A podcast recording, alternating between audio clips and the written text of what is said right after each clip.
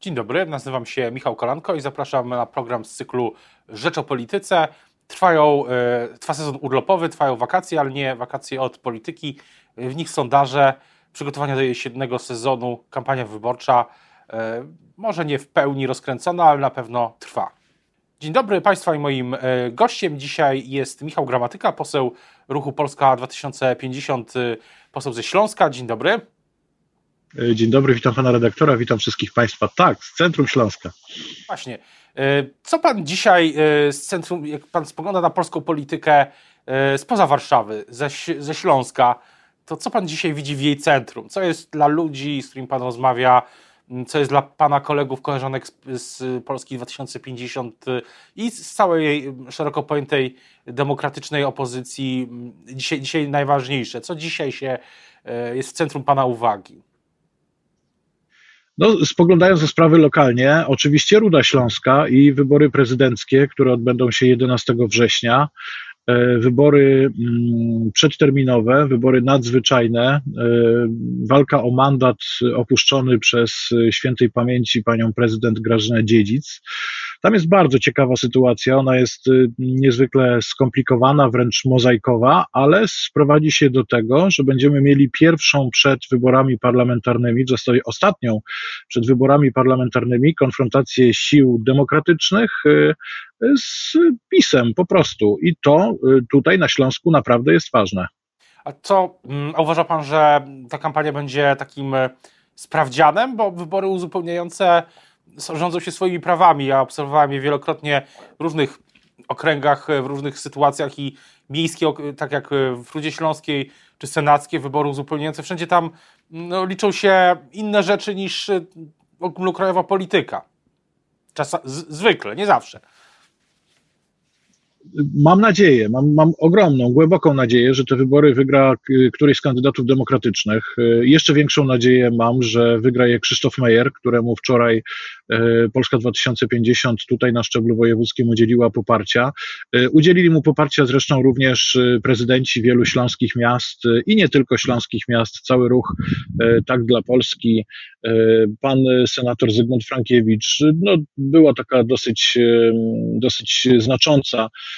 konferencja, podczas której to poparcie zostało przekazane e, w stronę pana, e, pana kandydata, znanego zresztą na Śląsku samorządowca, bardzo sprawnego i, i bardzo merytorycznego. Natomiast na pewno nie będzie to konfrontacja łatwa, dlatego że jego przeciwnik, jeden z jego głównych przeciwników, pan poseł Marek Wesoły, startujący dla niepoznaki ze swojego komitetu, mimo tego, że jest posłem PiSu, również jest osobą rozpoznawalną w Rudzie Śląskiej, bardzo znaną. No i Ruda Śląska będzie pewnie skupiać, tak jak w soczewce, zainteresowanie wszystkich znawców polityki lokalnej i ponadlokalnej również.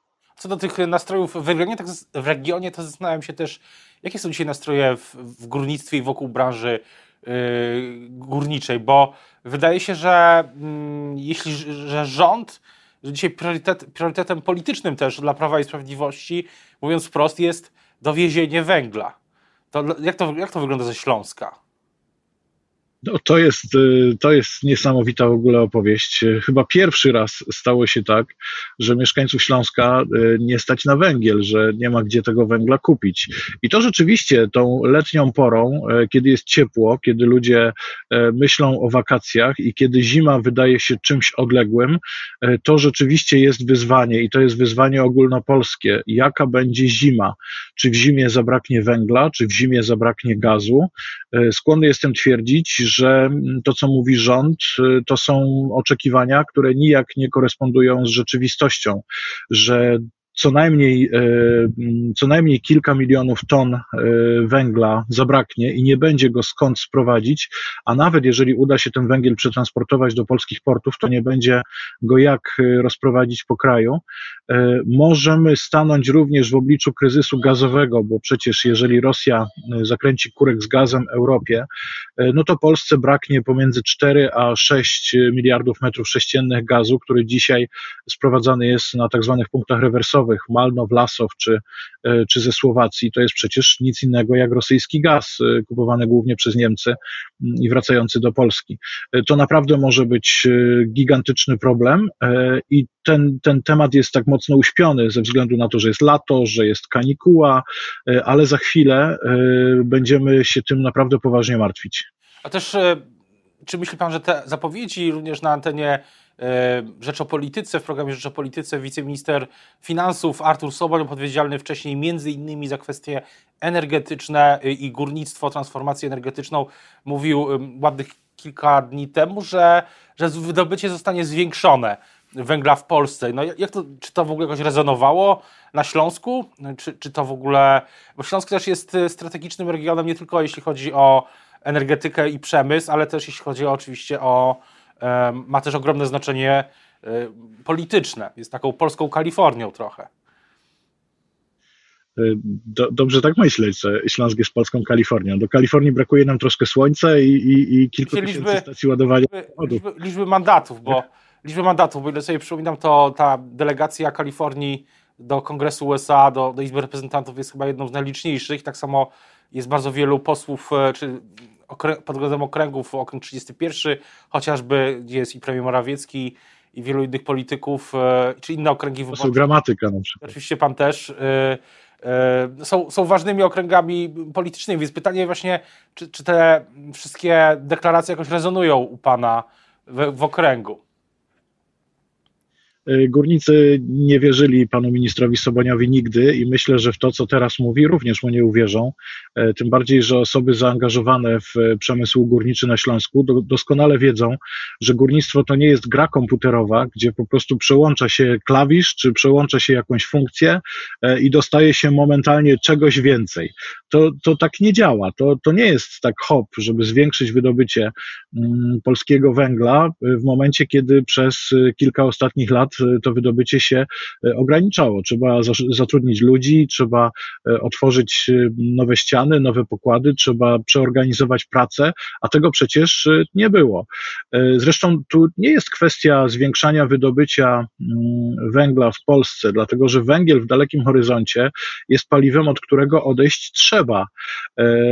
Cały ten kryzys energetyczny, z którym mamy do czynienia, ta bardzo poważna sytuacja Polski w tym kryzysie energetycznym, bierze bierze się stąd, że w ciągu kilku ostatnich lat rząd kompletnie zarzucił transformację energetyczną.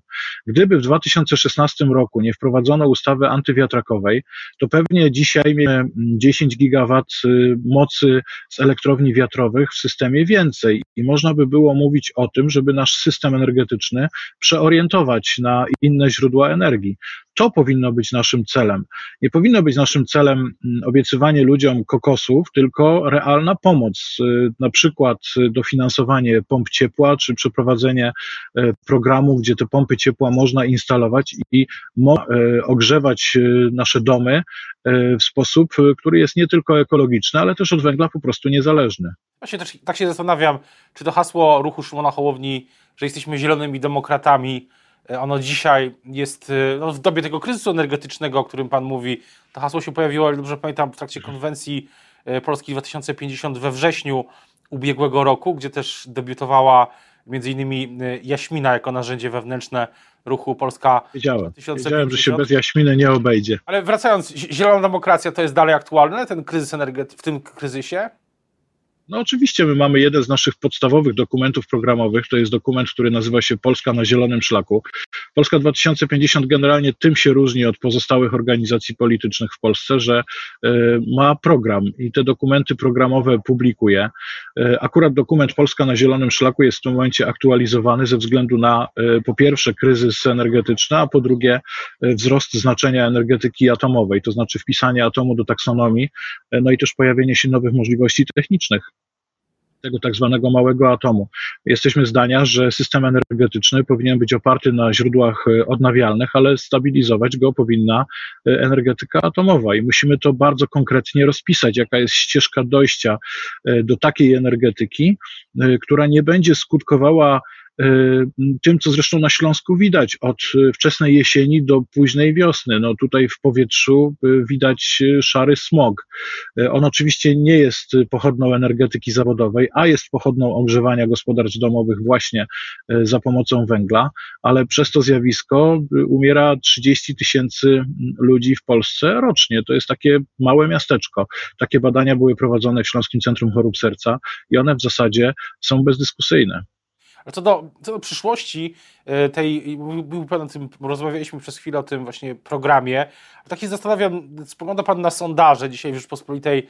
Sondaż Prawo i Sprawiedliwość ma 34,9%, um, Koalicja Obywatelska 27%, Ruch Szumana Hołowni 9,3%, Lewica 9,6%, PSL Koalicja Polska 5,5% i pod progiem Konfederacja mm, osobno liczona partia Zbigniewa Ziobry, Solidarna Polska 0,7, to to jest... Y, czy ma Pan takie poczucie, bo ja, ja mam, rozmawiając z politykami opozycji, że te sondaże no, tak nastrajają polityków, polityczki opozycji y, tak już y, no, bardzo pozytywnie co do przyszłorocznych wyborów. Mm, nie chcę tutaj mówić, że mm, opozycja uważa je za sprawę dokonaną, ale jest u Pana też optymizm co do przyszłości? Sondaże nie wygrywają wyborów. E, kiedy w przeddzień wyborów, konfrontacji wyborczej pomiędzy Hillary Clinton a e, Donaldem Trumpem e, spojrzelibyśmy na portal Politico, to mieliśmy tam prognozę wyborczą, z której wynikało, że na 93% Hillary Clinton zostanie prezydentem. A potem co się stało, to obaj pamiętamy, bo obaj się polityką amerykańską interesujemy i widzieliśmy, jak padał wielki niebieski firewall od choćby. Co mnie cieszy w tym sondażu, że eurosceptyczne ugrupowania są pod progiem. Zarówno partia Zbigniewa Ziobry, która jak widać nie jest w stanie przekonać wyborców tym swoim rozpaczliwym antyeuropejskim programem, e, jak i Konfederacja, e, no, której też e, sporo miałbym do zarzucenia. Oczywiście cieszy mnie stabilna pozycja Polski 2050. To jest absolutnie coś niesamowitego, co się udało Szymonowi Hołowni dokonać w polskiej polityce. Proszę zwrócić uwagę, od dwóch lat istnieje ugrupowanie, które stabilnie w każdym sondażu zbiera pomiędzy 10 a 15 mm, punktów procentowych poparcia. E, to ugrupowanie utrzymuje się bez e, państwowej dotacji. Jest oparte o entuzjazm dziesiątków, e, setek, często tysięcy działaczek i działaczy, naszych aktywistów, których z tego miejsca bardzo serdecznie pozdrawiam. Oni się szczycą tym, że mogą założyć na siebie żółte koszulki z napisem Polska 2050 i to jest po prostu niesamowite. Zarówno ta praca, którą wykonują na, na tym najbardziej podstawowym poziomie, jak i to, w jaki sposób się to potem przekłada e, na politykę. I cały czas jesteśmy, e, cały czas rośniemy. Zdaje się, że w konkurencyjnym sondażu, który dziś na jednym z portali jest publikowany, widać wzrost poparcia dla Polski 2050 o 2 punkty procentowe i już tutaj mówimy o 12 czy 12,5 procentach poparcia. Więc to jest naprawdę bardzo dobry prognostyk. No dobrze, ale też pytanie, co co się ma wydarzyć, Pana zdaniem, co się musi wydarzyć? Tak jak Pan zauważył, sondaże nie głosują, e, sondaże, e, ludzie głosują. Co się musi wydarzyć i z perspektywy Polski 2050? Jakie są takie kamienie milowe, nomen omen, tej drogi do potencjalnego zwycięstwa w październiku przyszłego roku? Co, e, co w tym roku i co w tej dłuższej perspektywie, jak Pan to widzi? Bardziej mówię tu oczywiście o kwestiach politycznych. Musimy mądrze e, zaplanować e, kampanię wyborczą. E, musimy w odpowiedni sposób skonfigurować ofertę dla naszych wyborców, tak żeby ta iskierka nadziei, którą widać z sondaży, przełożyła się na bardzo konkretny wynik wyborczy. Wiemy wszyscy, że to, to jest tak, że gdzieś tam te sondaże się wahają, że gdzieś tam PiSowi spada, ale potem jak przychodzi do kampanii wyborczej, to okazuje się, że rusza wielka machina oparta o państwowe pieniądze, o pieniądze z państwowych spółek e, i ona promuje tylko jedynych słusznych kandydatów, no i ten PiS e, wygrywa. Tak przecież było ostatnio, czy tak było przy wyborach e, prezydenckich. Więc tutaj liczę na mądrość naszych liderów, w szczególności na, na mądrość i, i, tak, takie czucie polityki Szymona Hołowni i wierzę w to, że oferta zostanie w taki sposób skonstruowana, żeby każdy w Polsce miał na kogo głosować, żeby nie był skazany na głosowanie na, na, na jedną listę, żeby mógł głosować programowe i y, Polska 2050 z pewnością odegra tutaj y, fundamentalną rolę. A czy widzi Pan Polskę 2050 w jakimś właśnie jakiejś konfiguracji politycznej, czy, czy pa, pa, partia pana i kolegów koleżanek Szymona Hołowni pójdzie do wyborów samodzielnie, bo wydaje się, że są takie na antenie też mm, w Rzeczopolityce niedawno Władysław Kośniak-Kamysz mówił, że jakieś tam zbliżenie choćby programowe widać, czy następuje. Mamy dużo wspólnych tez y, programowych. Y, mamy też dużo takich wydarzeń, z których wynika, że opozycja wtedy, kiedy, y, kiedy czuje taką potrzebę i kiedy jest takie zadanie do wykonania, to ta opozycja potrafi stanąć razem. Od choćby wczorajsze poparcie dla kandydata w Rudzie Śląskiej, dla Krzysztofa Mejera. Przecież tam staliśmy ramię w ramię z Lewicą, z ruchem samorządowym Tak dla Polski, z wieloma istotnymi politykami Koalicji Obywatelskiej Obywatelskiej, e, czy nawet samej Platformy Obywatelskiej. E, natomiast e, póki co pracujemy na markę i na poparcie dla własnego ugrupowania. My idziemy do tych wyborów po to, żeby je wygrać. My idziemy po to, żeby je wygrać nie dla samego zwycięstwa, ale po to, żeby dobrze rządzić Polską. Jestem przekonany, że kiedy będzie taka potrzeba, to nasi liderzy w odpowiedni sposób y, porozumieją się z innymi ugrupowaniami, a jeżeli uznamy, że chcemy iść do wyborów sami, y, to też y, pójdziemy i wygramy. No tak jak Hubert Wagner swego czasu szedł po tytuł Mistrza Świata w siatkówce, tak my pójdziemy po tytuł Mistrza Świata w polityce. Dzień dobry, witam ponownie. Michał Kolanko. Ponownie jesteśmy na łączach z Michałem, posłem Michałem Gramatyką. Słyszymy się, panie pośle? Tak, słyszymy się. Nie mam pojęcia, co się stało. E, przerwa w dostępie internetu, akurat wtedy, kiedy mówiłem o świetlanych perspektywach naszej organizacji. No cóż, e, takie rzeczy się zdarzają. Jesteśmy, tak jak mówiłem, e, na łączach. No ale właśnie pytanie o te przyszłe wybory samorządowe, europejskie, prezydenckie. Jest już taka dyskusja w Polsce 2050 o tym, co, co dalej, bo politycy lubią mieć takie długoterminowe plany. Y, tak, w szczególności planujemy wybory samorządowe, chociaż y, nie ułatwia nam tego sytuacja, bo tak naprawdę nie wiadomo dziś, y, kiedy te wybory samorządowe się odbędą. I Zjednoczona Prawica kombinuje, żeby te wybory przestawić, dlatego że w momencie, kiedy wydłużano kadencję o rok, to ktoś zapomniał po prostu o tym, że efektem tego będzie nałożenie się dwóch kampanii wyborczych. E, natomiast e, do wyborów samorządowych podchodzimy bardzo mocno lokalnie, bardzo e, indywidualnie, przez pryzmat dobra powiatów, konkretnych gmin, konkretnych miast, konkretnych miasteczek.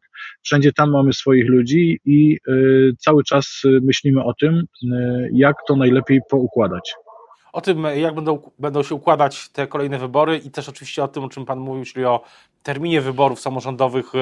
Będziemy do tego tematu wracać. Teraz bardzo już dziękuję za rozmowę Państwa i moim gościem dzisiaj był poseł Polski 2050 ze Śląska, Michał Gramatyka z okręgu 31. Dziękuję bardzo za rozmowę i do usłyszenia następnym razem. Serdecznie dziękuję. Wszystkiego dobrego.